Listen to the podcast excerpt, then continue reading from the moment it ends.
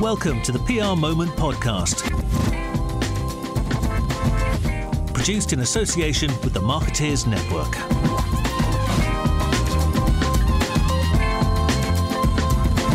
Welcome to the latest P R Moment Podcast. This is our March review of the P R pitches and acquisitions scene uh, with Andrew Bloch. Andrew, for, you, for those of you that don't know, is co-founder and non-executive director at Frank P R. And he's got a new job title. He's client lead of P R, social content and influencer at the new business consultancy firm A A R. He's also um, a partner at P C B Partners, where he advises on the buying and selling of P R marketing services agencies. Thanks also to our P R Moment Podcast sponsors, the P R C A. And just to let you know that tickets are now on sale for the P R Moment Awards in London on Thursday, the twentieth of April, and in Manchester on the twenty-fifth of April. Andrew, welcome back. Thank you for having me back, Ben. Um, congratulations on your new job title. Um, go on, give us your roundup of um, the latest uh, P R pitch wins in, uh, in U K P R. Of course. Um, busy month, actually. Um, very good month for the Academy. They've had two wins. So they won Peroni, which is part of the Asahi group. Mm-hmm. Um, they were already working on Asahi, um, and now they've been brought on for the broader portfolio. Um, and that's a, that's a big one, is it? It sounds like a big one, that. Yeah, it is a big one. It's also a bit of a trend that I've seen in the last few months of clients where they're working with agencies on a project basis and they're happy, rather than go out to pitch or work with several different agencies, they're starting to transform those briefs into retained bits of business. So right. Good news when you're doing a good job. So the project sort of actually becomes a bit of a trial. Yeah. I mean, I don't know whether it starts off originally as a trial, but it shows confidence in an agency. And to me, it's, yeah, try before you buy. So, so, so do we know whether that one was part of a competitive pitch, or was it, was it you've done well for this project and we're just going to give you the retainer now? That is my understanding, but I can neither confirm nor deny because I'm not one hundred percent sure. Right. Um, and go on, what was the other one they won? So they also won Marie Curie, um, which was a brief that I ran through the A A R. Um, hotly contested. Um, Marie Curie obviously do an amazing job with end-of-life care for people with terminal illness. This brief was all about reaching more people to make them aware of the vital work that Marie Curie has done. People have a broad understanding, but there's a lot more to Marie Curie than meets the eye and that people understand. So um, I'm looking forward to seeing what they can do, actually. It was a, it was a great pitch process. Great. Um, and a win for Maven. A win for Maven. So Maven won The Perfume Shop. I know you use them regularly. Um, two-year retained brief. Um, it's like, not, I mean, completely out of the ordinary, but I guess, again, showing confidence and wanting stability in an agency. What does that say on the contract side of things? It's quite interesting, isn't it? Two, two um, year contract, for want of a better phrase. Is that is that something that, that do, do, do people use that to try and get a better rate? Or what, what's the thinking behind that, would you say? Sometimes. I mean, when there's a procurement department involved, often they will trade a longer notice period, a longer contract period in exchange for preferential rates.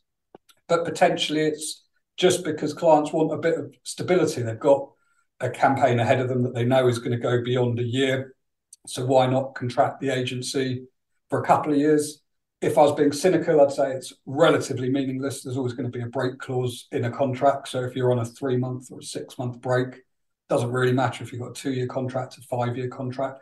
But it's a statement of intent, which I think is, is a good one. And Maven were with their previous agency for six years. So I think, you know, they obviously like to stick with people that they know. Fine.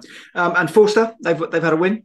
Yeah, big win for them, actually. They've won Transform, which is this, um, it's a public-private partnership initiative, which is led by Unilever, Um, but also involves the U K Foreign Commonwealth and Development Office and E Y. Um, and what it's all about is allowing corporates, donors, investors to support projects primarily across Asia and Africa. So it's, the initiative is going to help to tackle environmental challenges, improve health, well-being, start to build inclusive economies. It's a global programme um, which is designed to raise awareness of the research that Transform have done.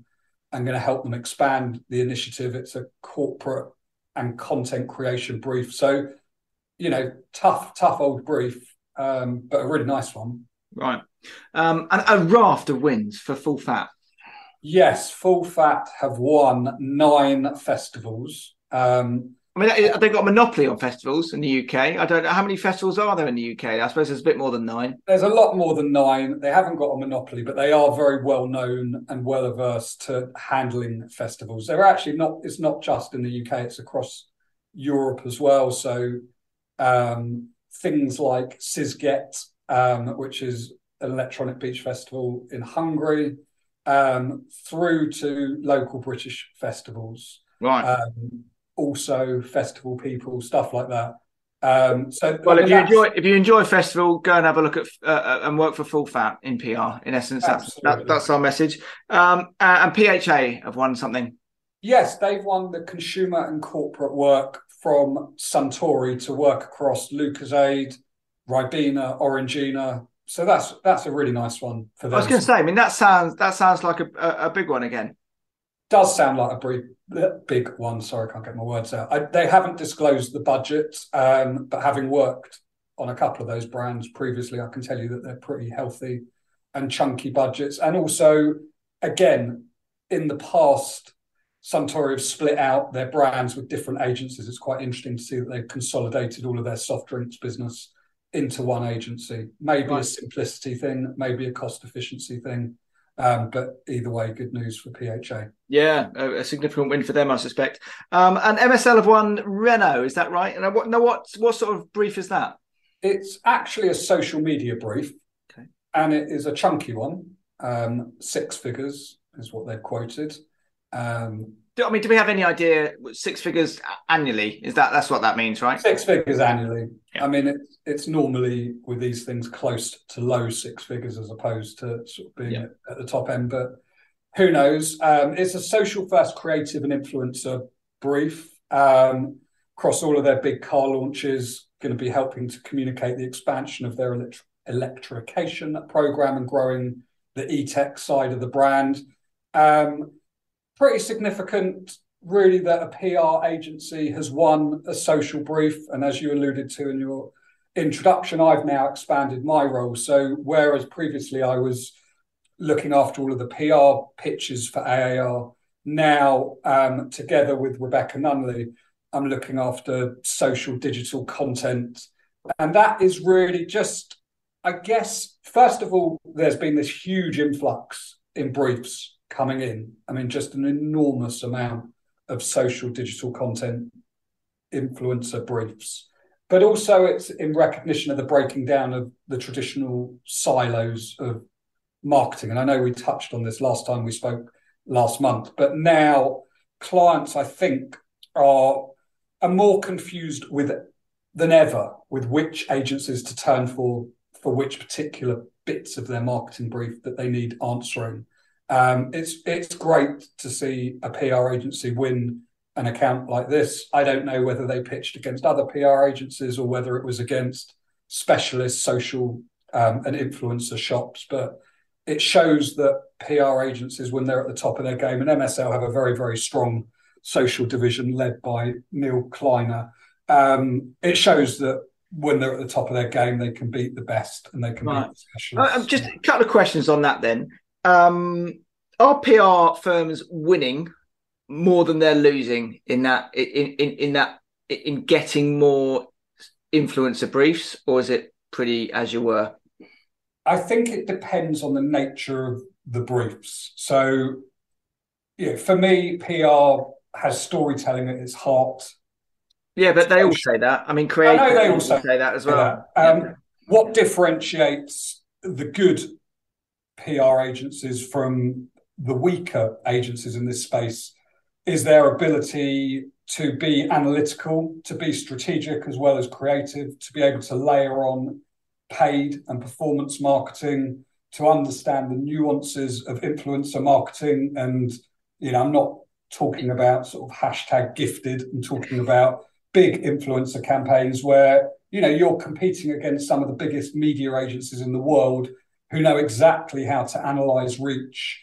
But P R agencies should always have an edge in terms of being able to generate engagement. And engagement is what is going to take a good campaign to a great campaign in terms of results.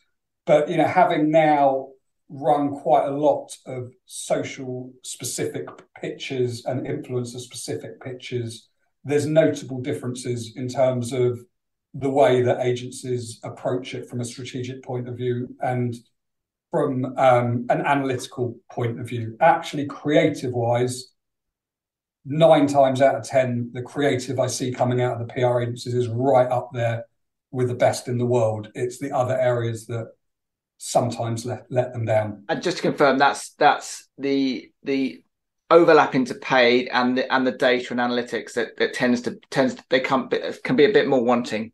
Yeah, and also the strategy that comes up front, understanding which channels to be on, how to use each channel's frequency of posting, amount of spend, all of those kind of areas that come before you get into the, you know, developing the insight will then lead into the creative and the execution side of things. So they've sort of, a lot of P R agencies have the middle bit right, but don't have the sandwich of the, of the sort of upfront and the end bit. And that's, to be fair, the secret sauce is probably getting those creatives that work in a, in an earned media social environment, isn't it? And you can you can purchase the the people to give you better strategy and data, I don't know about easily, but you know what I mean. It's it's not it's a it's it's you, it's almost the, the less difficult problem of the three, isn't it? Yeah, one hundred percent. And I, you know, look, I'm a P R man through and through. We'll always advocate that P R should be at the centre of everything. But yes, completely. And you know what you're seeing with the strong agencies like M S L, but also kind of smaller agencies that have launched content divisions. The sort of Taylor Herring, Stir have just launched a content division. You've got the Academy that have content division. You, all of these, the work is excellent. Like it, it really is. Um, and I think clients, you know, what they're coming to A A R for, for is to figure out who is best placed to handle these kind of briefs. They, you know, the yeah. media agencies undoubtedly understand the paid side of it, but do they understand how to how to generate editorial reach? The ad agencies are sometimes, not always, but sort of giving a Rolls-Royce solution to something that doesn't need it and don't necessarily have the capabilities to work at pace and speed. The P R agencies don't necessarily, you know, as, as we've said, understand how to measure or how to build the strategy, but everyone is raising their game. And really for clients, it's figuring out which who's best placed to handle the specific elements of their brief. And that's something we're getting asked more and more and more. And that's why we've expanded our offering sure. to this area. And that's why I'm working alongside sort of Rebecca, who does the traditional advertising, Hannah, who does the performance marketing, because the lines have blurred completely. Uh, I just we're, we've got loads to get through, but just last question on that. I, I just a brief reply, if I may. Where, where are we with with the sort of future of, of influencer agencies? Are they sort of going the same way as digital agencies? Are they? Do, do you think they'll that, that they won't that, that they're sort of in decline because the other P R firms and creative firms are and media media agencies are starting to dominate a bit more, or is there still room for those specialist influencer shops? There is definitely still room for for specialist influencer shops. And if you look at the best ones, they are advancing in terms of their technology, their analytics, the way that they make it easy for brands to work with influencers and vice versa. So, and there's a, you know, at the other end of the scale, there are sort of the more tactical influencer agencies who are a bit more like agents, but the real growth area is in the specialist influencer agencies that, again, think like a media agency, think like an ad agency. So if you look at people like Billion Dollar Boy, Goat, um, Gleam Futures, um, I've just joined the advisory board of Talent Village, which is using technology to bring together creators and brands. These agencies are flying at the moment. Um, Right. So I don't see, you know, as as influencer marketing becomes more and more and more significant to the results of a of a client, they're not they're not going anywhere, even if other agencies do build specialisms and strengthen their capabilities in those areas. Right. Um, now, come on, let's rattle through the rest because we're we're we're we're running out of time. Um, a good win for Hope and Glory. Yeah, nice one for Hope and Glory. They won Trainline, so they're looking after P R, influencer, creative, starting to take the brand in a new direction, extending. Right. And who was that? Sorry, that was Trainline. Trainline. I thought that's what you said. Right. Okay. Yes. And actually, um, Hope and Glory have been working with them on a project basis um, for the last few years. So again, backs up that theory of stick to what you know, tried and tested. And another win for the Romans. We seem to mention them a fair bit on the show. I know. I'll try and leave them out next month, but they keep winning stuff. So um, Candy Crush, um, which is part of King. So big, big brief, this one. Global consumer P R agency of record. So that's going to be events, stunts, press office, creative across predominantly U S and U K, right in the Roman sweet spot. They want them to inject them into popular culture, which is what the Romans are so good at doing. So yeah, I'm quite jealous yeah. of that one. And it's nice to see a um, a U K consumer shop doing. It's early days for them in New York, but they seem to be doing okay over there. They seem to be doing okay. Um, as someone who's been there and done it and know how difficult it is to do, um, I'm incredibly respectful and in admiration of anyone that can crack that market. It's not an easy one. Sure. Um, and yeah. Tin Man, um, they've they've they've won another one. Yes, they have won another one also. They've been on a great run recently. They've just won Smart Energy G B. I say they've won it yet again. Sort of, they have worked with them and been part of their roster for the last few years. But they have just been given all of the sort of news generation, content, partnerships, influencer work um, at a really important time. If you don't know, you know, Smart Energy G B are the non-profit that's government-backed, informing public about smart meters, and as we all know, as energy prices are going through the roof, I'm sure they've got their work cut out for them, but it's a, it's a big old client. Great win for them. Right. Um, and moving on to M and A, what have we got? Moving on to M and A, slightly slower this month um, for no particular reason whatsoever. Um, Fin Partners, another acquisition for them. I feel like they're making acquisitions almost on a monthly basis. They've just acquired, I'm probably going to pronounce this wrong, Hyderus. Yeah, um, I'm going to leave that one with you. Let's go with that. Yeah, that's what they're now called. Um, um, but they're a health agency, right? They are, yeah. They're health comms. They're based um, in Ireland and Wales, actually. So, okay. I mean, the health market has been one of the hottest acquisitive areas for the last couple of years. Well, forever, yeah. yeah. Maybe forever. Yeah. But I've only been doing this for a couple of years, and I know that everyone wants health agencies. So it's going to um, depth and Fin's global health practice. For Hyderus, it's going to help them get global reach. Um, and Fin is, you know, it's sizable. They're now nearly one and a half thousand employees, about two fifty, three hundred of those in their health division. Um They're a big old firm, one hundred sixty yep. million in revenues, really increasing at pace. Yeah, they're um, an ambitious outfit. Um, and Gin, um, which is a name that's been around for a while, but they, they've just bought something. Yeah, Gin are um, digital P R and, and influence agency. They just bought Opinion Act, who are a consulting firm that um, they specialise in online behavioural analysis and digital strategies. So it's going to expand Gin's presence and offering across Europe in that area. You know, they're still relatively small, mid-sized, I guess, one hundred twenty odd staff, but they got some great clients, TikTok, Five Guys, Tinder, just to name three of my favourite brands. Um, so, yeah, that's that's an interesting one. You be careful with those burgers, um, Andrew. But and then and then the last one we've got is is um, uh, uh, Propeller and uh, and Martin Lote. What's been going on there? Yeah, so Martin Lote, um, somewhat of an industry legend, been around yeah. for what seems like forever, but a lovely, lovely guy. He has just um, completed an M B O um, and passed the agency on to Kieran Kent, who's the M D, Jodie Osmond, who's their business growth director. Um, they're such a great agency. They're a B two B specialist. Um They've got brilliant clients, Samsung Advertising, Mediacom, Nielsen, Pearl and Dean, Crowd, Super Union, you know, they're the agency that agencies turn to when they want to generate P R. Um, they also have, which is quite unusual for a P R agency, a lead generation um, service via their sort of business development arm.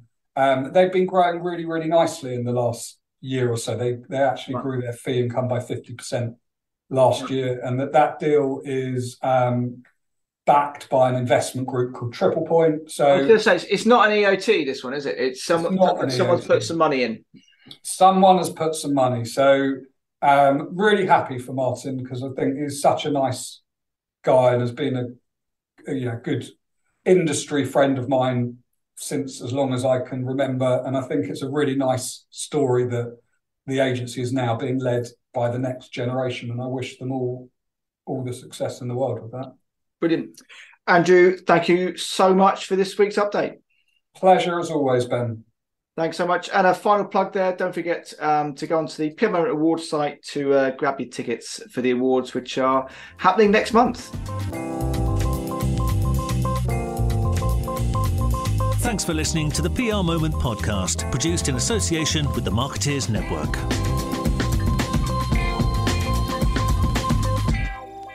If you'd enjoyed the show, please do review us on iTunes and give us a decent rating.